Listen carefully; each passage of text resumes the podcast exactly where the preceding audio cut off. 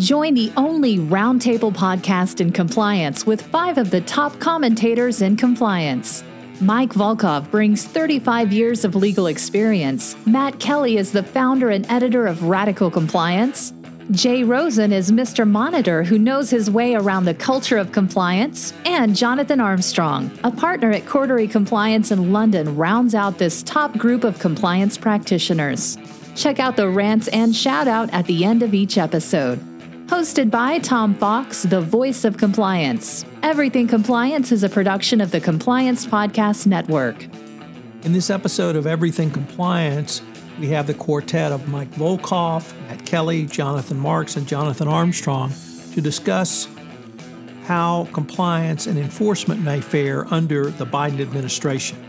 Mike Volkov takes a look at Merrick Garland and Lisa Monaco and what they may mean to the Department of Justice. Matt Kelly considers the heads of the SEC, the CFPB, and the OCC and what that all might mean. Jonathan Marks takes a look at fraud investigations under the Payback Protection Program and personal protective equipment uh, from the perspective of the U.S. government, particularly at the FBI, and what you need to do as a compliance practitioner to be ready.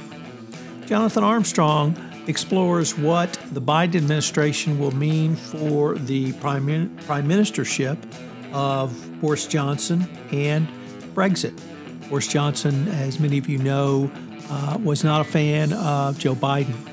Rants and shout outs follow the commentary, as well as a shout out by myself, Tom Fox.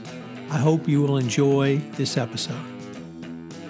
Everything Compliance is a production of the Compliance Podcast Network and a proud member of C Suite Radio. Thanks so much for listening.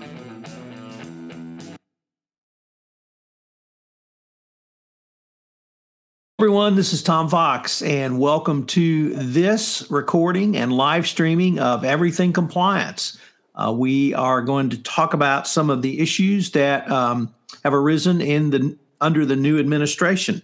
So, Matt Kelly, uh, what is on your mind about enforcement at the SEC and the CFPB? Well, yeah, Tom, I have a, a few observations about what is happening already.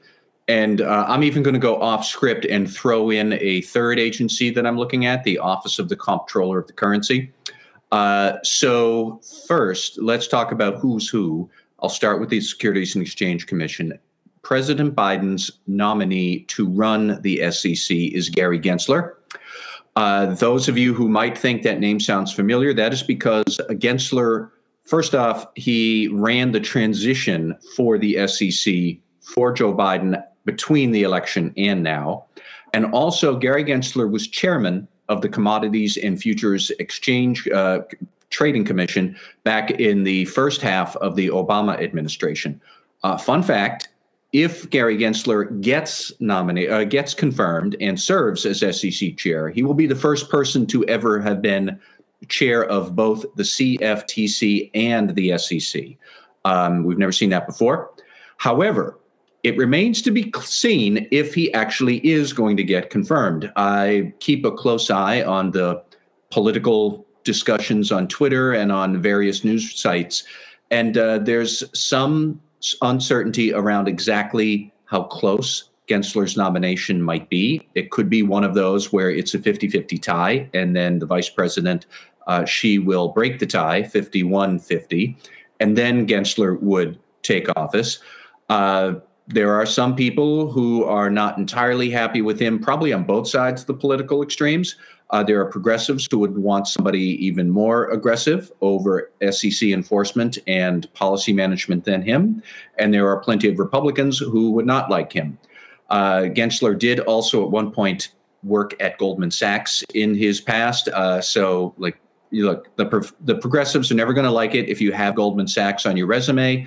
On the other hand, as far as I know, I think it's almost a requirement that if you want to be a financial regulator, First off, you have to breathe oxygen and be a person, and then you have to work at Goldman Sachs at some point in your career. Seems like that's the way it goes. Um, I think that what would be interesting here is that Gensler, to my analysis, is he's like a policy person. There are different types of SEC chairs you might see, And he is not, say, an enforcement person. He's never been a federal prosecutor. He's never been a state attorney general or anything like that. So Gensler would be the sort of chairman you'd want to have if you have some big policy plans that you want to enact, either coming from Congress, which may or may not happen, uh, but potentially could because Democrats now run the SEC. Uh, or is it going to be new rules that the SEC itself puts forward? And that's where I would be curious. And I think that compliance people might want to keep an eye on what's happening. Let's say the SEC adopts a new framework for climate change for diversity and inclusion, for ESG generally, that's going to be a big deal. That's going to be a thicket of stuff that they're going to have to take an interesting idea and put it into actual rules. Somebody with Gensler's experience, because he was so heavily involved in implementing the Dodd Frank Act 10 years ago, that's the sort of experience you would need now. And look, he's the one that Biden is putting forward. Um, as a side note, you might also uh, see Gensler act around cryptocurrencies, which I hate talking about crypto stuff. I don't like cryptocurrencies. I don't know why they exist. Nonetheless, they are a big deal.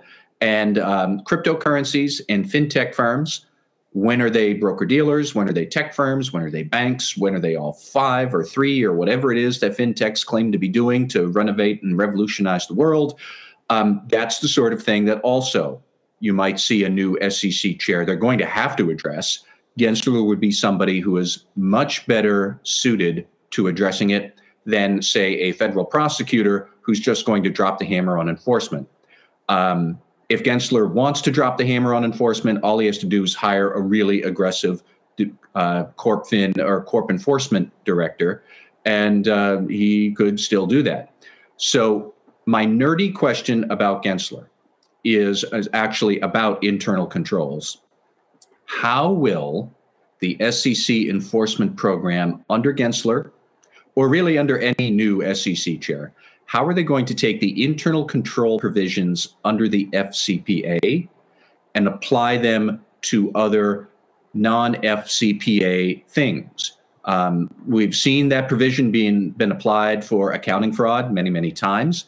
Lately, we have seen it applied in some other interesting cases around insider stock sales, around um, untimely disclosure of a goodwill impairment when the company sat on it for a long time. And how did the SEC nail that company? They charged them on a uh, internal controls rule of violation under the FCPA statute. So that's weird, but I don't necessarily know that it'll but you know we're pushing the bounds of SEC enforcement thanks to that internal control provision. How would we see a new chairman do that, whether it's Gensler or anybody else? That's something else I'm looking at. Um, next, Tom, I wanted to talk a little bit about the Office of the Comptroller of the Currency because we have more action there. Um, the nominee right now is Michael Barr. And who is he? He used to run uh, Dodd Frank development and implementation at the Treasury Department back in 09, 10, 11. So he actually helped implement and develop Dodd Frank before they passed, passed the legislation. Now he's up for running the Office of the Comptroller of the Currency. Is he going to get confirmed? Again, that's unclear. Progressives actually don't think that Barr is up to their tastes and their speed. I still, if you play the politics of this out, I don't get what that means. So progressives would torpedo Michael Barr as being too centrist. And then what? We nominate somebody more progressive who's just going to get voted down because the Republicans are 50 50 in the Senate. I don't like that makes no sense to me. So I actually think that Michael Barr is still going to be in a good position here. Um, what would he actually do? I would look for him to talk about um, much more diversity and inclusion and equal treatment uh, of consumers in retail banking and how to hold retail banks' feet to the fire for greater diversity and inclusion in their customer offerings, and their disclosures, and their business practices, and all of that stuff. Um, again, that is something that Biden could do on the executive branch side, and it aligns very neatly with the progressives' uh, interests in the legislative branch because that is what Congress and the House Financial Services Committee that's what they're looking at. They're looking at racial uh, equity in financial services. They're looking at diversity and inclusion. They're looking at problems with systemic racism in financial services since the cows came home back way, way back when.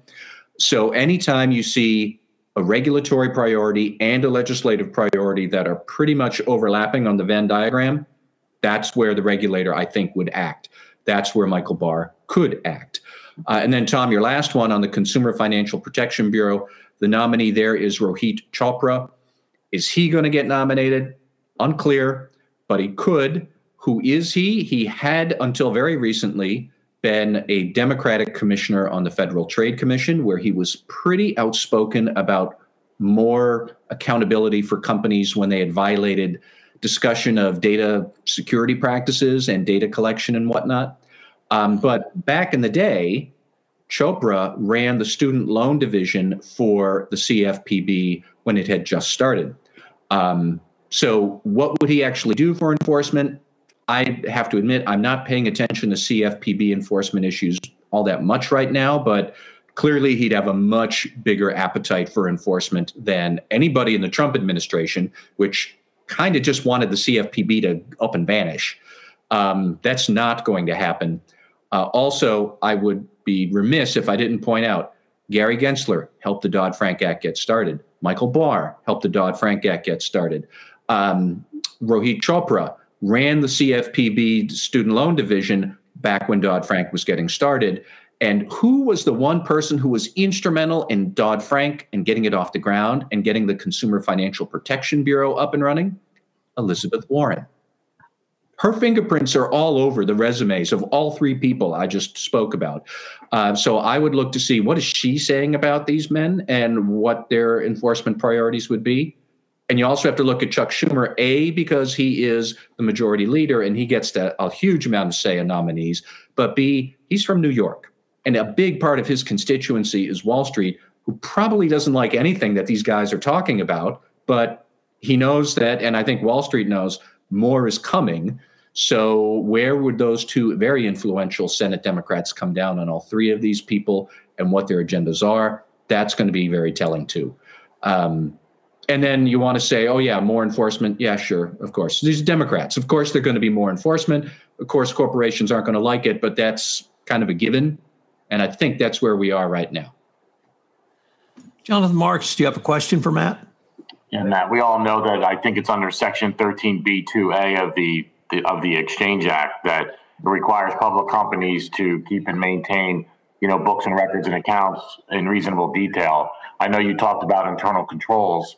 You know, it's kind of interesting if you look at the if you look at the sort of his, history of how things came to be.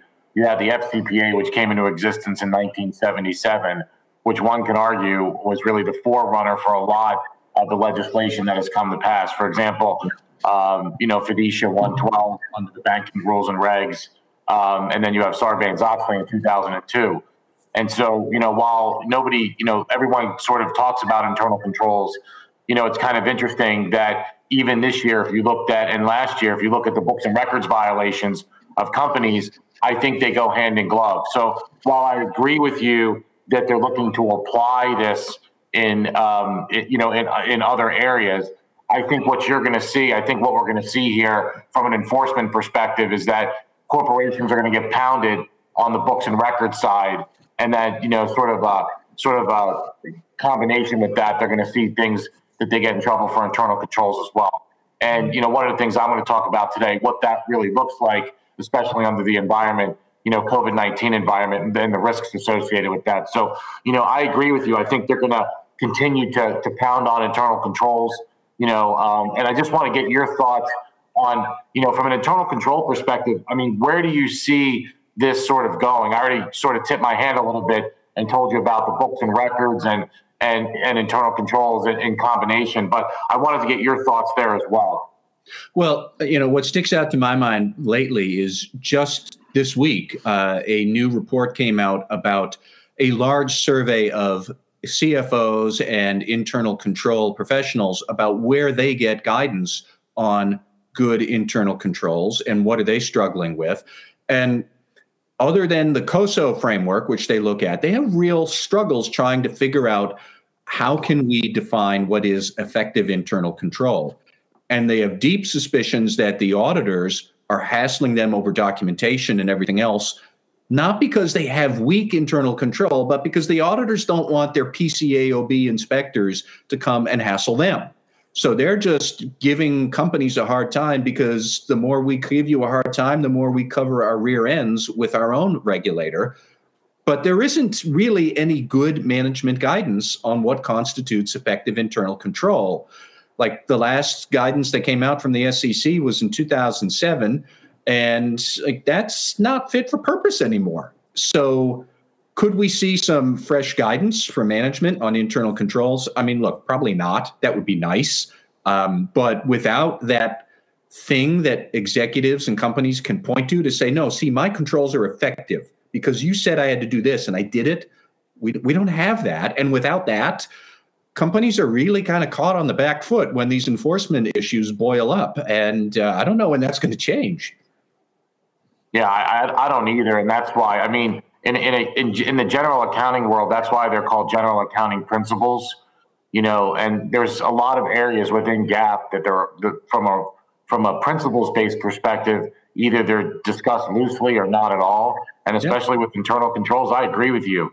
I mean, you know, other than COSO and maybe some other guidance that's out there, it, it's it's it's it's sort of up to interpretation.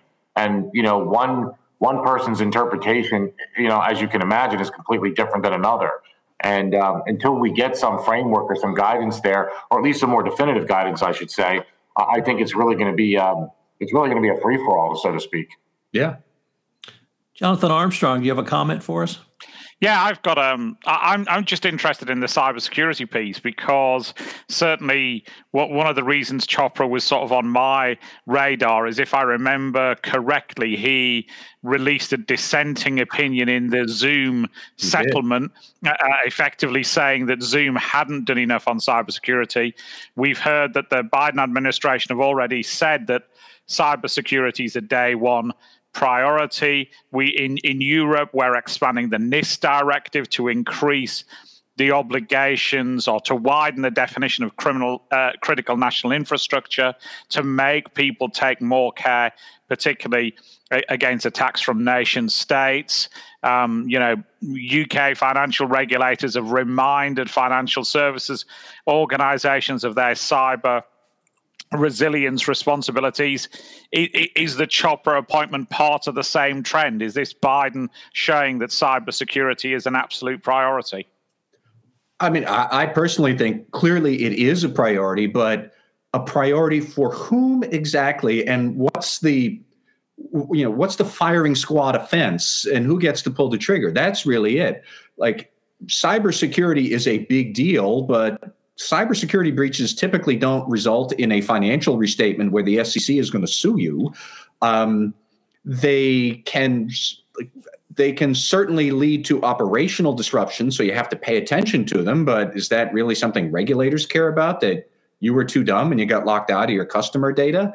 Um, they like to say that. It's I still think that businesses and regulators struggle to identify like, what is the legal infraction that is so terrible? The operational infractions are up to here. The national security uh, uh, implications are off the, the charts. But like, I don't know exactly who's going to be taking lead on this. And if Chopra was going to do it, I think he would have stayed at the Federal Trade Commission. Um, so I don't know. Are you going to have the CFPB enforce uh, breach disclosure and uh, data integrity, cybersecurity breaches? It's I mean, I suppose you could, but I don't know that that's their job. I don't know whose job it is to freak out over cybersecurity in, in like a regulatory enforcement way. Uh, I don't know. I struggle with this. Hmm.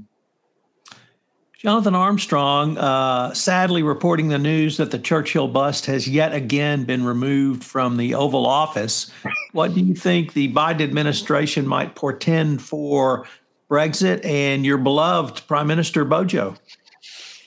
Yeah, beloved isn't the word I'd use uh, personally about Bojo, but I think as far as what you might call the special relationship is concerned between the UK and the US, then I'd hope that there isn't a substantial change. I'd hope that things actually in the ordinary course of events would get better. I mean, the UK and the US are still uh, great collaborators on a military level, for example. You know, there are six major military bases still left in the UK, 24,000 US military personnel on, on UK soil as we speak.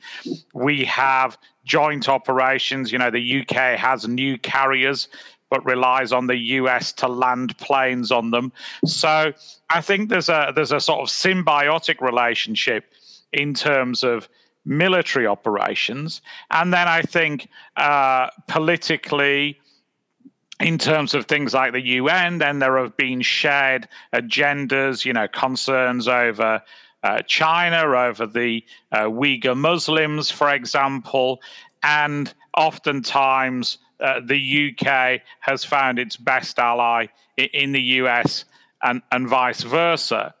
That didn't necessarily translate into a love or a widespread love of Donald Trump. You know, you you, you only need look at the uh, statements from um, uh, from the Scottish administration when it was uh, thought that Mr. Trump was going to come and have an uh, inauguration day round at his golf course to know that he's um, not necessarily as welcome a visitor as some of his pre- predecessors, uh, like Clinton might be, for example.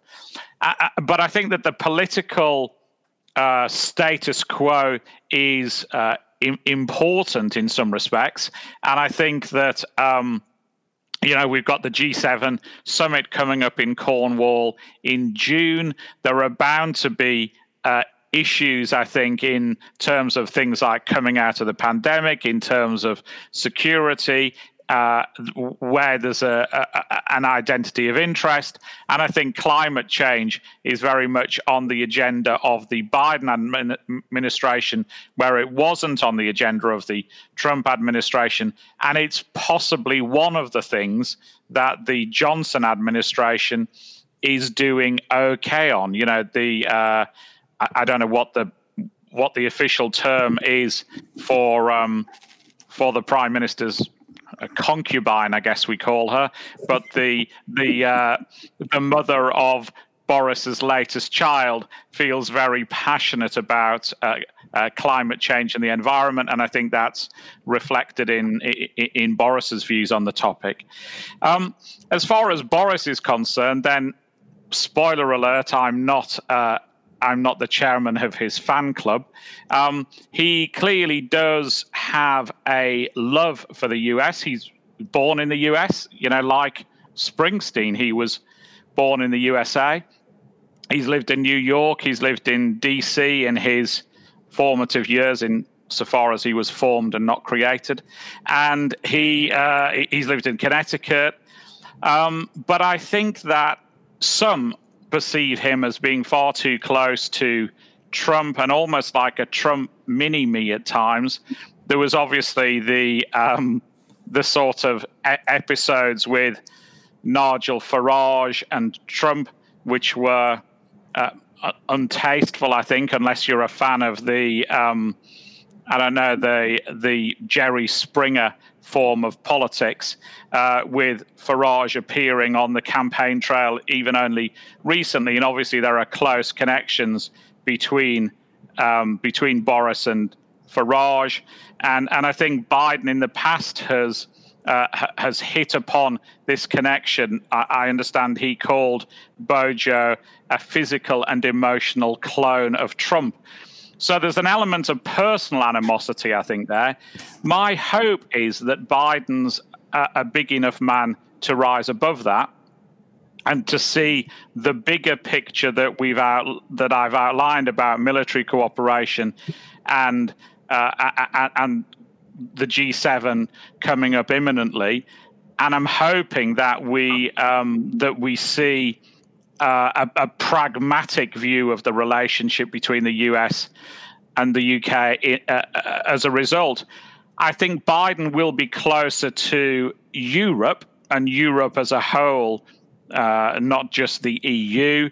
I think that uh, there were some welcome announcements, for example, on Privacy Shield, where again that seemed to be a day one priority, and he looks to have appointed somebody good to try and lead that rather than somebody who's trying to. Uh, you know, baseball bat the EU into submission because that isn't a strategy that's going to work. But I think from a UK US point of view, the jury's out.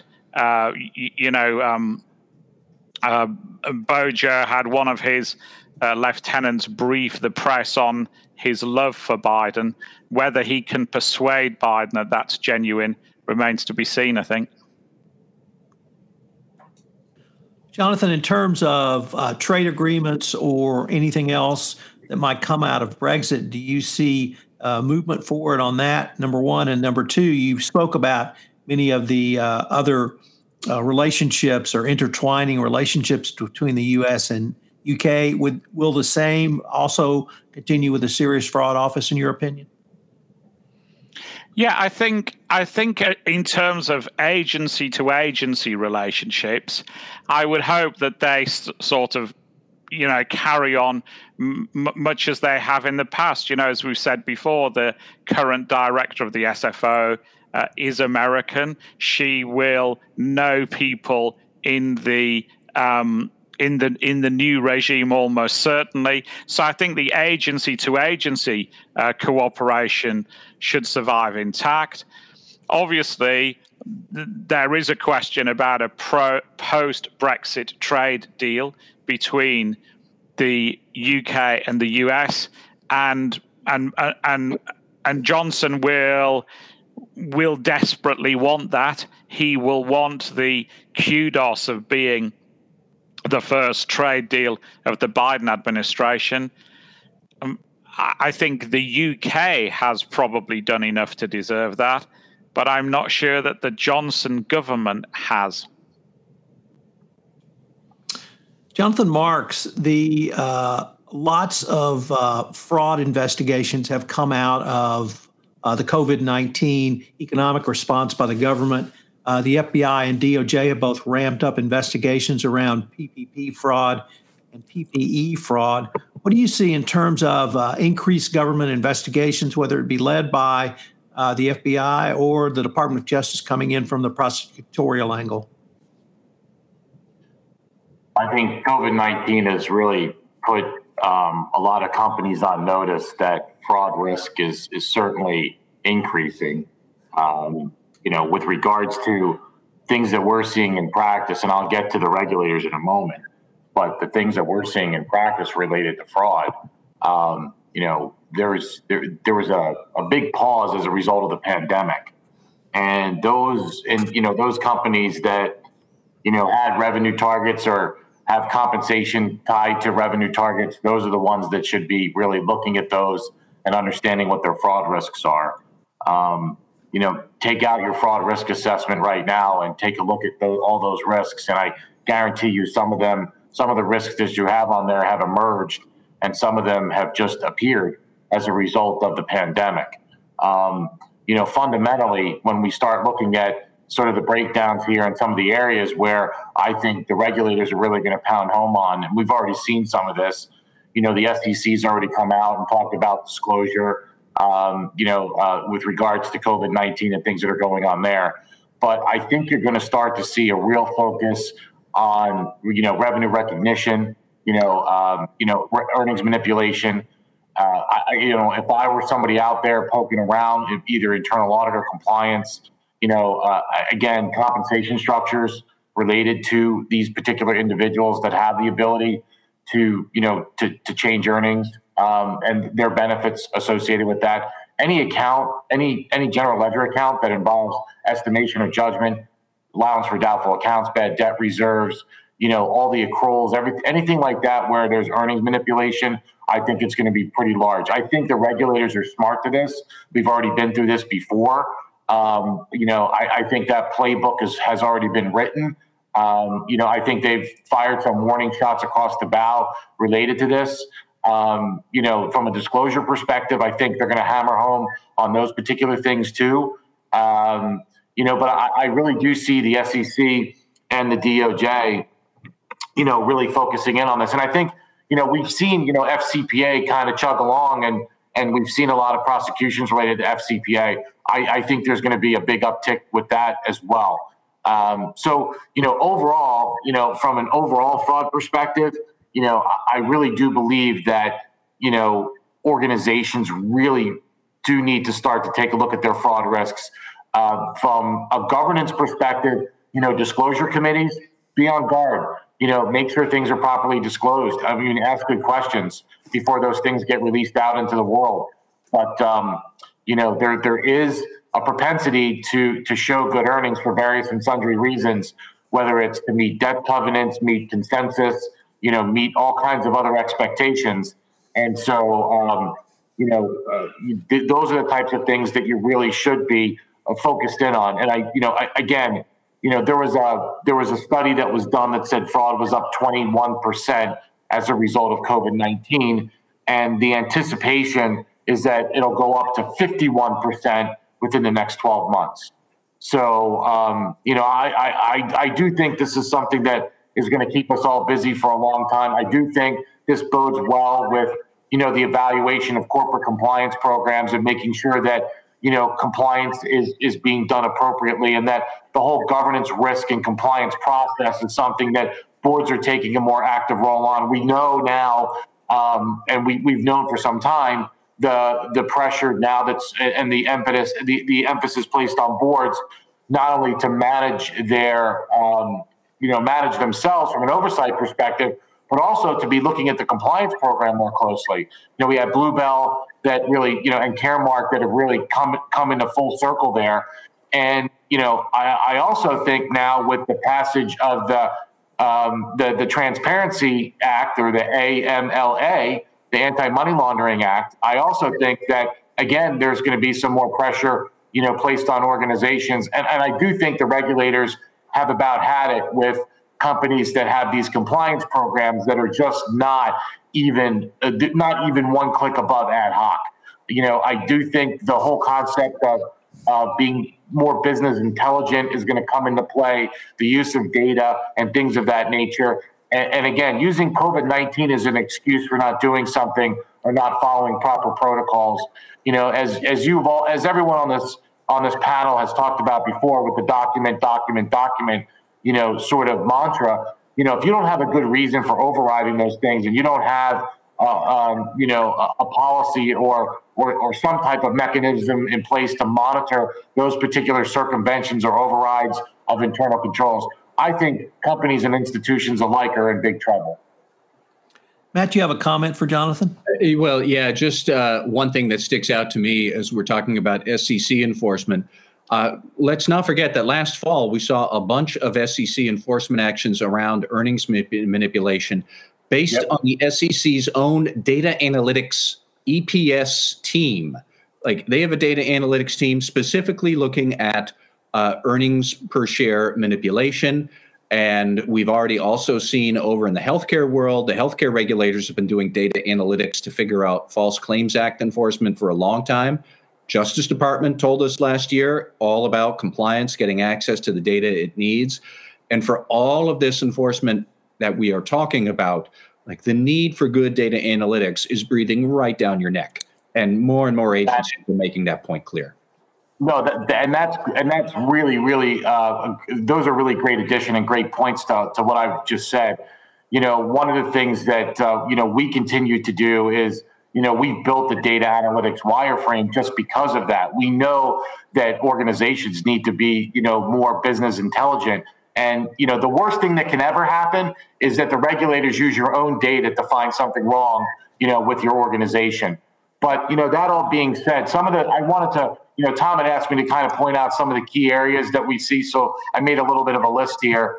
You know, cyber fraud, you know, continues to, I see an uptick in cyber fraud, phishing schemes for sure, um, fraud by vendors and sellers. So again, you know, fund- fundamentally, you know, your vendor master file, great time to use data analytics and review things in there great time to look at and match payments with with vendors and things of that nature as part of your third party program payment fraud you know again sort of goes a little bit of hand in glove you know with the vendors Um, Matt, you talked about healthcare fraud. You know, there's identity theft, insurance fraud. There's been even some discussions recently around, you know, loan and bank fraud, specifically related to PPP. You know, again, I see bribery and corruption. I see a real big uptick there. You know, the pressure that are placed on employees, you know, because their earnings have been diminished as a result. Uh, you know, and some have had a windfall, but you know, a lot of the organizations out there, you know, the employees are struggling, and you know, so employee embezzlement, no surprise, probably going up or has gone up already. And one of the things that we talked about early on in my discussion today was financial statement fraud. Um, you know, and, and again, I, I want to I want the audience to really focus in on this. It's not only the numbers; it's the disclosures as well. And I think again, that's one of the things that the SEC you know, there was a shot across the bow with that. And again, as Matt pointed out, you know, you have to be smart today when you look at your statements. And those people on the board and those people on the audit committee, you know, you should be running or have some type of of review related to you know your earnings and those particular areas that do involve judgment and estimates because it it it's it you know at some point the board is going to get hammered and i'm just waiting for that to happen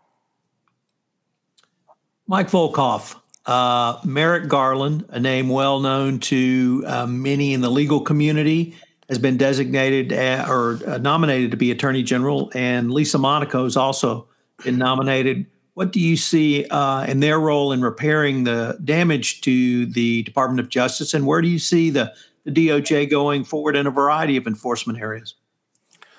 Well, uh, as somebody said recently, all general counsels should start looking at their legal budgets uh, at this point.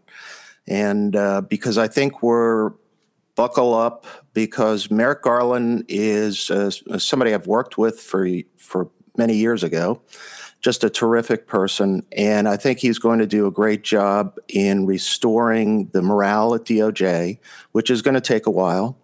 Lisa Monaco uh, is somebody who is tough as nails.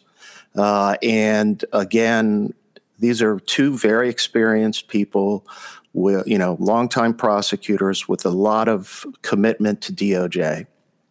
I mean, just a Merrick Garland, even while he was on the bench, every year would come to the DOJ holiday party, the only judge to do so. Why? Because he loves the Department of Justice and he believes in the Department of Justice. And I can't think of a better person, just uh, knowledge wise, temperament wise, and with integrity to have as the leader of the Department of Justice. I mean, let alone the symbolism of having him go through the confirmation proceeding that he was denied many years ago uh, and the importance of that message. But I can't think of a better person uh, to be the leader. That being said, uh, Lisa Monaco is comes from the same ilk. I mean, there's a reason she turned down other job offers within the administration to be the deputy attorney general, which is, by the way, a great job, where uh, probably you know very powerful in terms of day to day casework uh, and approving certain uh, types of indictments and settlements. So, uh, look, this is going to be great. It's going to be a restoration of the the professionalism of the Department of Justice, uh, and I think uh, you know I can go through some of the priority areas and what I expect to happen, but they'll also uh, I think, defer a lot to their division uh, heads, the AAGs for each division environmental division, criminal division, antitrust division. So we have to look at those people that are ultimately selected because priorities may be moved around a little bit depending upon uh, who that person is. Um, because they'll defer to them or give them some flexibility to set their own mark uh, on that. So watch who gets the criminal division chief job uh, and particularly, I'm going to talk a little bit about the environmental uh, uh, division as well. Um, so, what would you expect first from the Department of Justice? Well, there are a couple things. Uh, first off, you're not going to have any communications, interference, discussions coming from the White House uh, we're going to go back to the traditional relationship between the Department of Justice, which is it's an independent agency. Uh, so everybody's saying, uh, I was reading, people were saying, well, what do you think Biden's going to do about the Hunter Biden investigation? Uh, I can tell you very clearly what he's going to do nothing. He's going to watch it and he's going to hope and you know that his son does all right. Um, the other thing to recognize is that you know they they will probably once Merrick is uh, uh, confirmed, you'll see all 94 U.S. attorneys asked to resign immediately, uh, and then interim people will be put in place. Um, the U.S. attorneys' uh, selections are also very important, particularly the Southern District of New York, as we know. But uh, given uh, sort of uh, a lot of the activity that's going on, there will be other places that will be, I think, very important. But aside from putting in place people who are professional, prof- besides sort of turning the morale around, I can tell you every line prosecutor there is happier as soon as they saw this, they became their job became that much better, twice as good. And hopefully, some of the good people will stay and not go out to private practice. Um, but what are we going to see in terms of priorities? Well, first, let's talk about the civil rights uh, division. And you're going to see a much more aggressive uh, approach as a priority uh, towards civil rights issues, particularly the supervision of police departments, pattern and practice cases. I believe the uh, the stats I saw was uh, the Biden admin, I mean the Obama administration had 12 or so uh, ongoing uh, at any one time, I think, and uh, under uh, Trump there was one. That's going to change quickly. Police departments are quickly going to become, and there'll be civil enforcement. There'll be criminal enforcement as well. Uh, in terms of environmental crimes, that's where I think we're going to see a major uptick. Uh, environmental crimes is a huge area, and we should watch to see who the environmental division chief is. But they're basically going to be told go out and enforce the laws criminally. Uh, the the Trump administration did some cases. Uh, don't ever forget that the, you know Carnival uh, and all its brands uh, you know, is under a monitorship right now because of environmental crimes. And you can imagine um, uh, some of the other companies that may fall under that. So that will mean a big deal.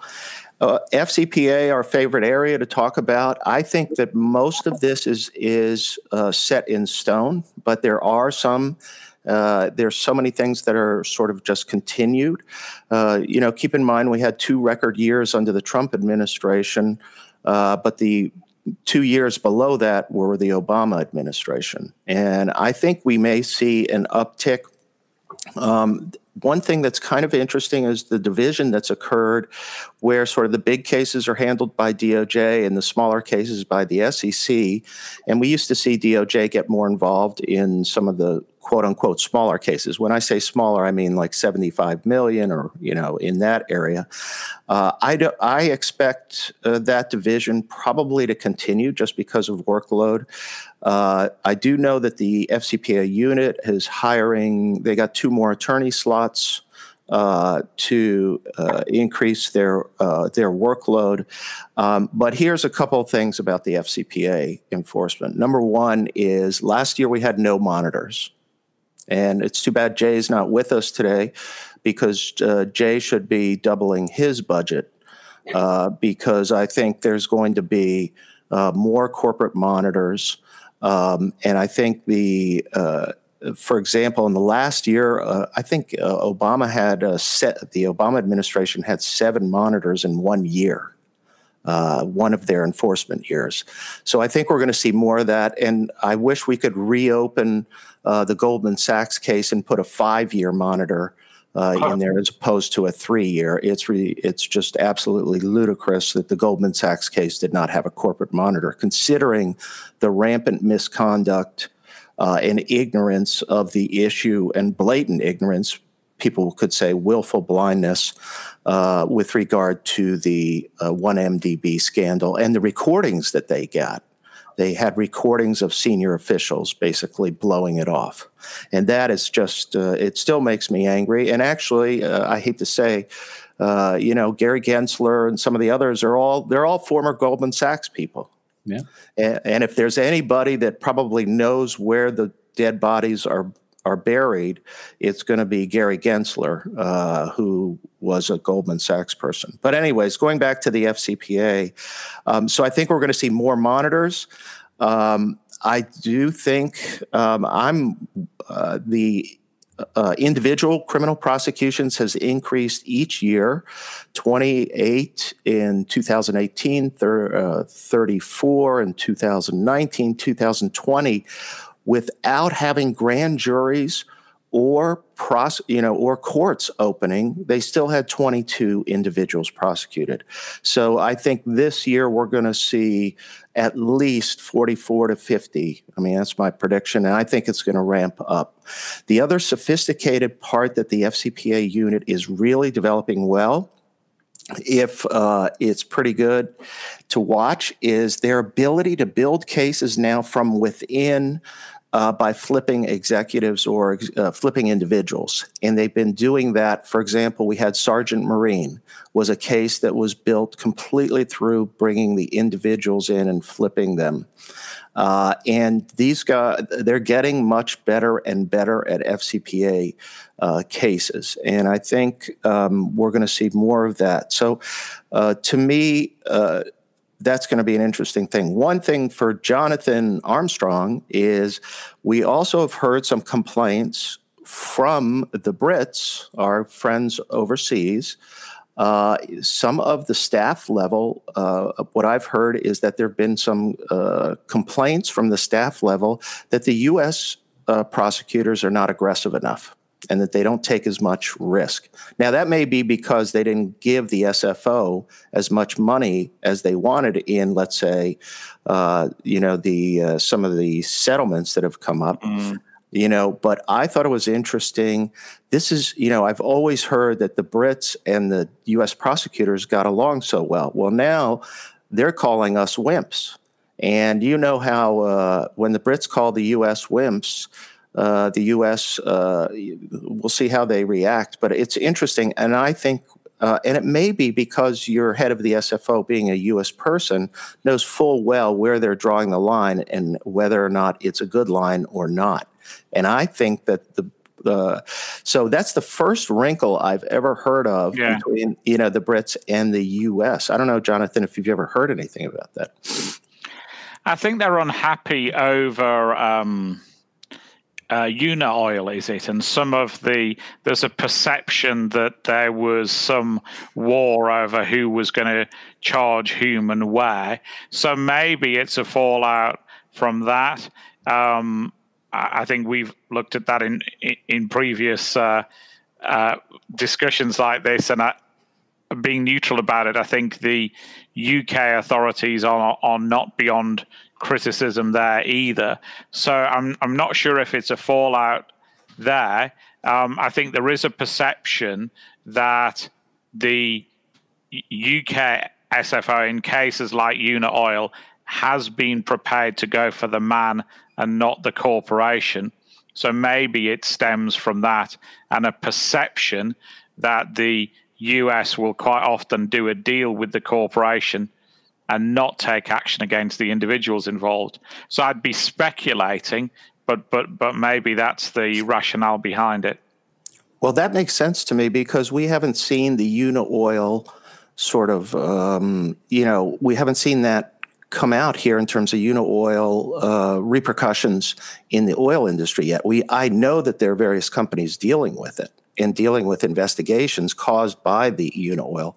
And it may be that they're convincing DOJ not to bring case, certain cases or not to, to do things. And the, and the uh, SFO is saying, hey, come on, let's go. And uh, the, they're dragging their heels. That makes total sense to me. And that, that may be the good explanation.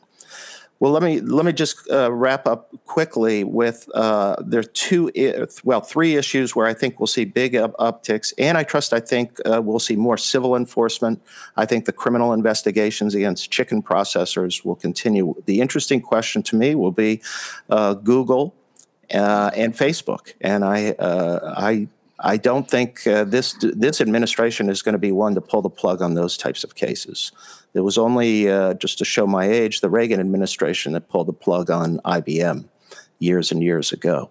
So I think those antitrust cases will continue. The criminal cases will continue.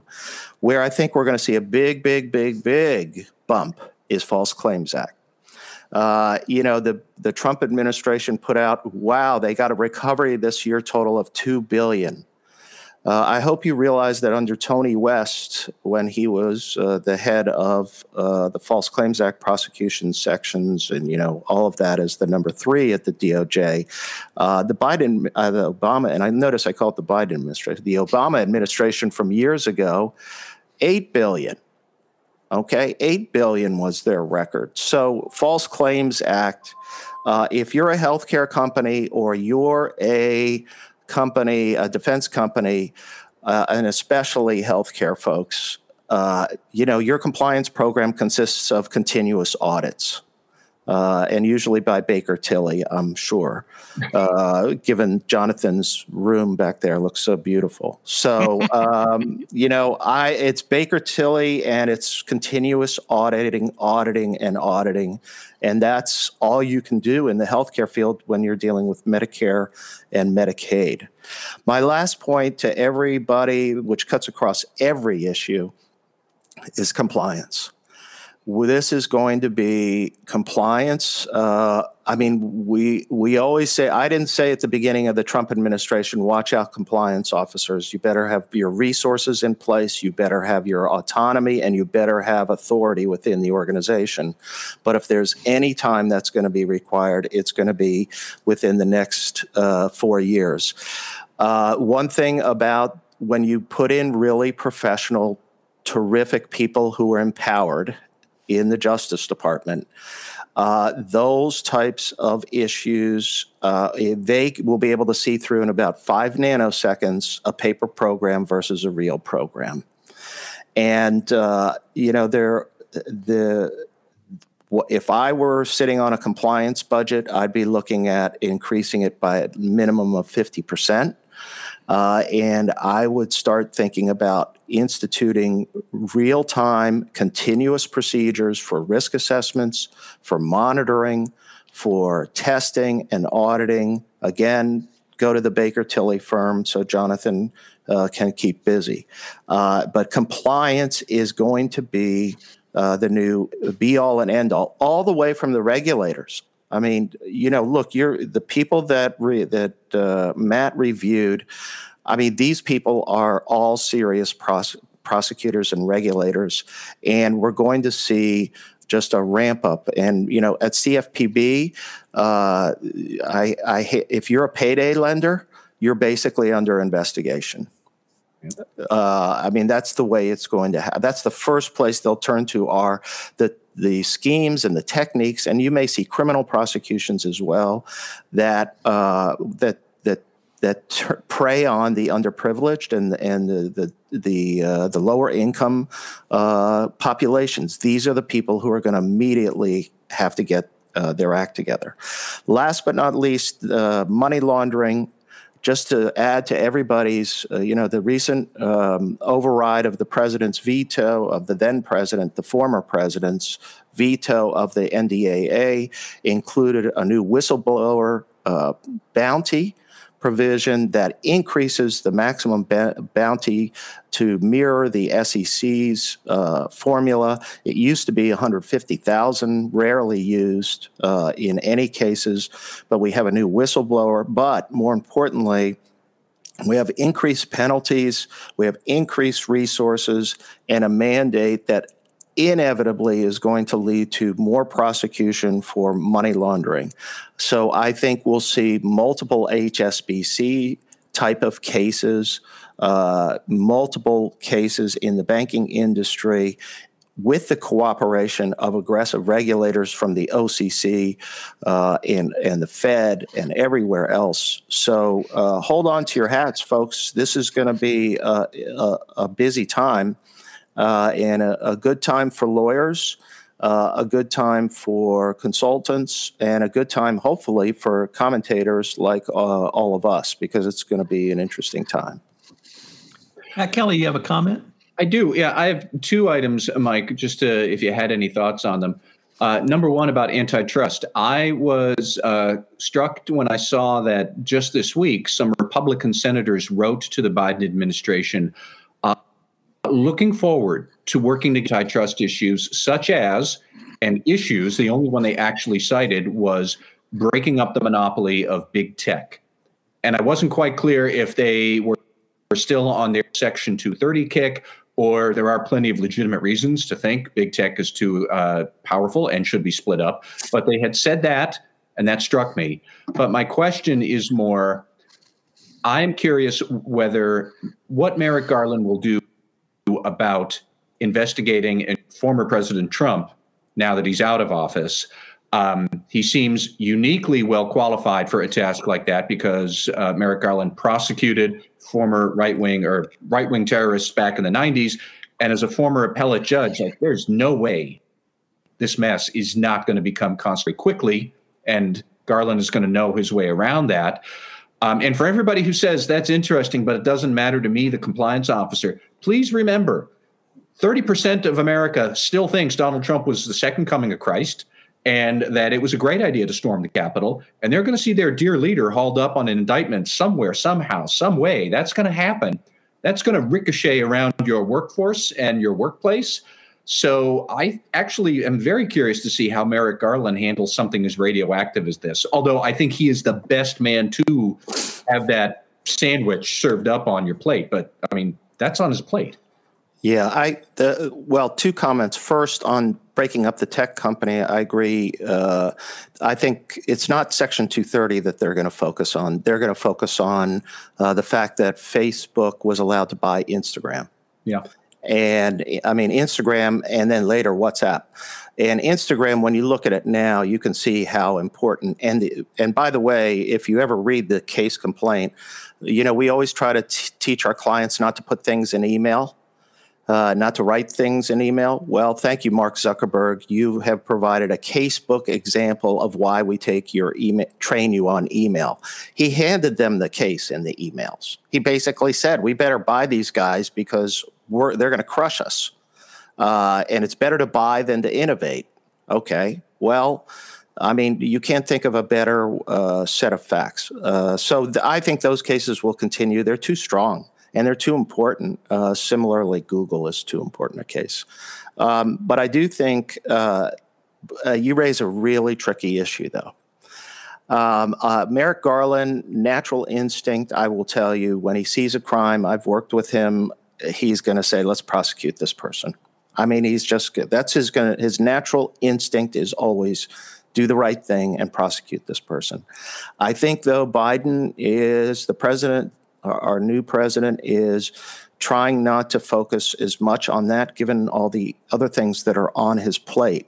What I think will really drive it is what happens at the state level. Yep. If the states prosecute him and the feds can wait to see what the result is, or can stand back and say, "We support this and we'll help you," or whatever. You know, we uh, we support the DA of Manhattan, and I, I saw that the DA from Manhattan was looking at one of the properties where I know Michael Cohen had said had testified that they inflated the value of the property for purposes of securing a loan, and uh, so and it was pretty blatant, as I recall. Uh, the amount that they inflated it by. Very interesting case. Uh, so I think that they're going to wait for the states. Uh, I don't, uh, you know, this.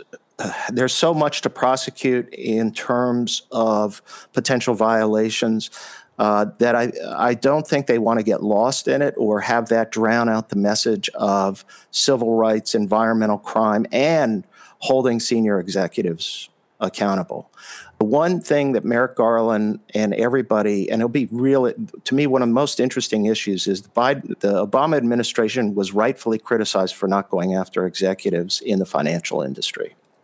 Rightfully so when the 2000, 2008, 2009, and that has been a that has been a stain on Eric Holder's leadership, uh, and they did it. They failed to because they mismanaged the organizational uh, what had to be done organizationally. They didn't create a task force dedicated to it like Enron or things like that that make sure it gets done. Because when you put a group of prosecutors together, they're not going to come out and say, "Hey, we don't think anything should be done." They're going to find what should be done and do it.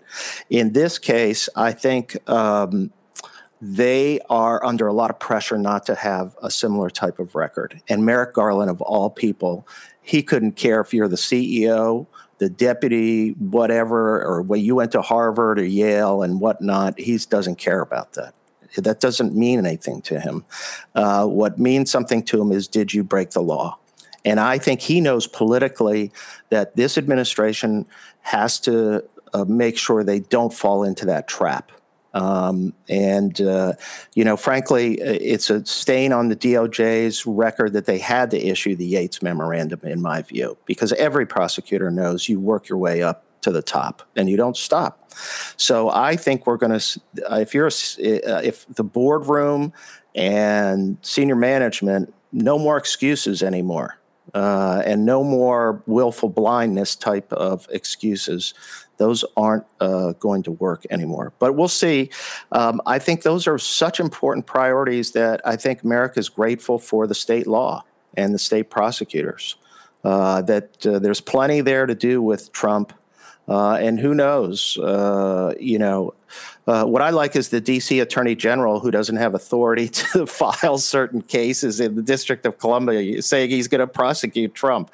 Look, you know, uh, we all want to prosecute Trump, but uh, you know that's that's the interesting question. But um, I think, look, watch out. Uh, I think it's going to be a great time to be a prosecutor at the Department of Justice for the next four years. I uh, envy those people, and um, and I think you're going to see some really uh, interesting work uh, coming coming out. And particularly, I think your point, Matt, about the you have professional regulators here and so the coordination is going to improve even more so uh, between regulators and DOJ.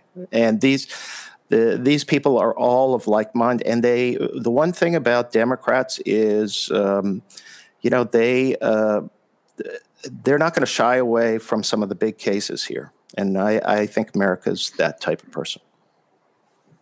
And since Jay's not here, yeah. with the film reference, not the first Garland to lecture people on courage. All the yeah, or uh, yeah, that's true. Uh, so, gentlemen, uh, we are now on to um, rants and shout outs. So we'll take uh, the same order with uh, starting with Matt Kelly. Yeah, so I have a rant about a series of job postings I have seen uh, on LinkedIn and hither and there online lately of compliance officer jobs, senior compliance officer jobs at large companies where the compliance officer still reports in to the general counsel. Uh, I will call out two specifically that I've seen within the last week or so. Uh, one at Dow Chemical, one at Morningstar. Both of the descriptions are they're really looking for somebody who is going to run the compliance program globally, and the compliance person then will report into the general counsel. And I have seen a steady stream of other jobs that are compliance oriented, but clearly cut the compliance person off of uh, access to the CEO or the board unless they're going to go through 19 different hoops. And one other one that I'll give you uh, an example of what I mean a director of compliance, that was the title, they were clearly, from the details of the job description, they were building the compliance program. They're going to be running the compliance program, and you would report into legal still. And then, this is a direct quote you would have the opportunity to brief senior management on compliance from time to time you know, I, I, also might have the opportunity to win a new car if I go on the Price is Right or something like that. But the way they phrase it just really made it sound like compliance was a second class citizen within the business. And there are a lot of companies out there that are doing this that really should know better by now. Um, I hope that this bad habit gets broken sometime soon because these postings are proliferating far too much and we need to knock that off. That is not a good way to treat compliance. Jonathan Armstrong, do you have a rant and or shout out for us? Well, I have a rant, I'm afraid. Um, I've been somewhat critical of our lockdown regulations previously, but the police are currently investigating a 400 person wedding from last night.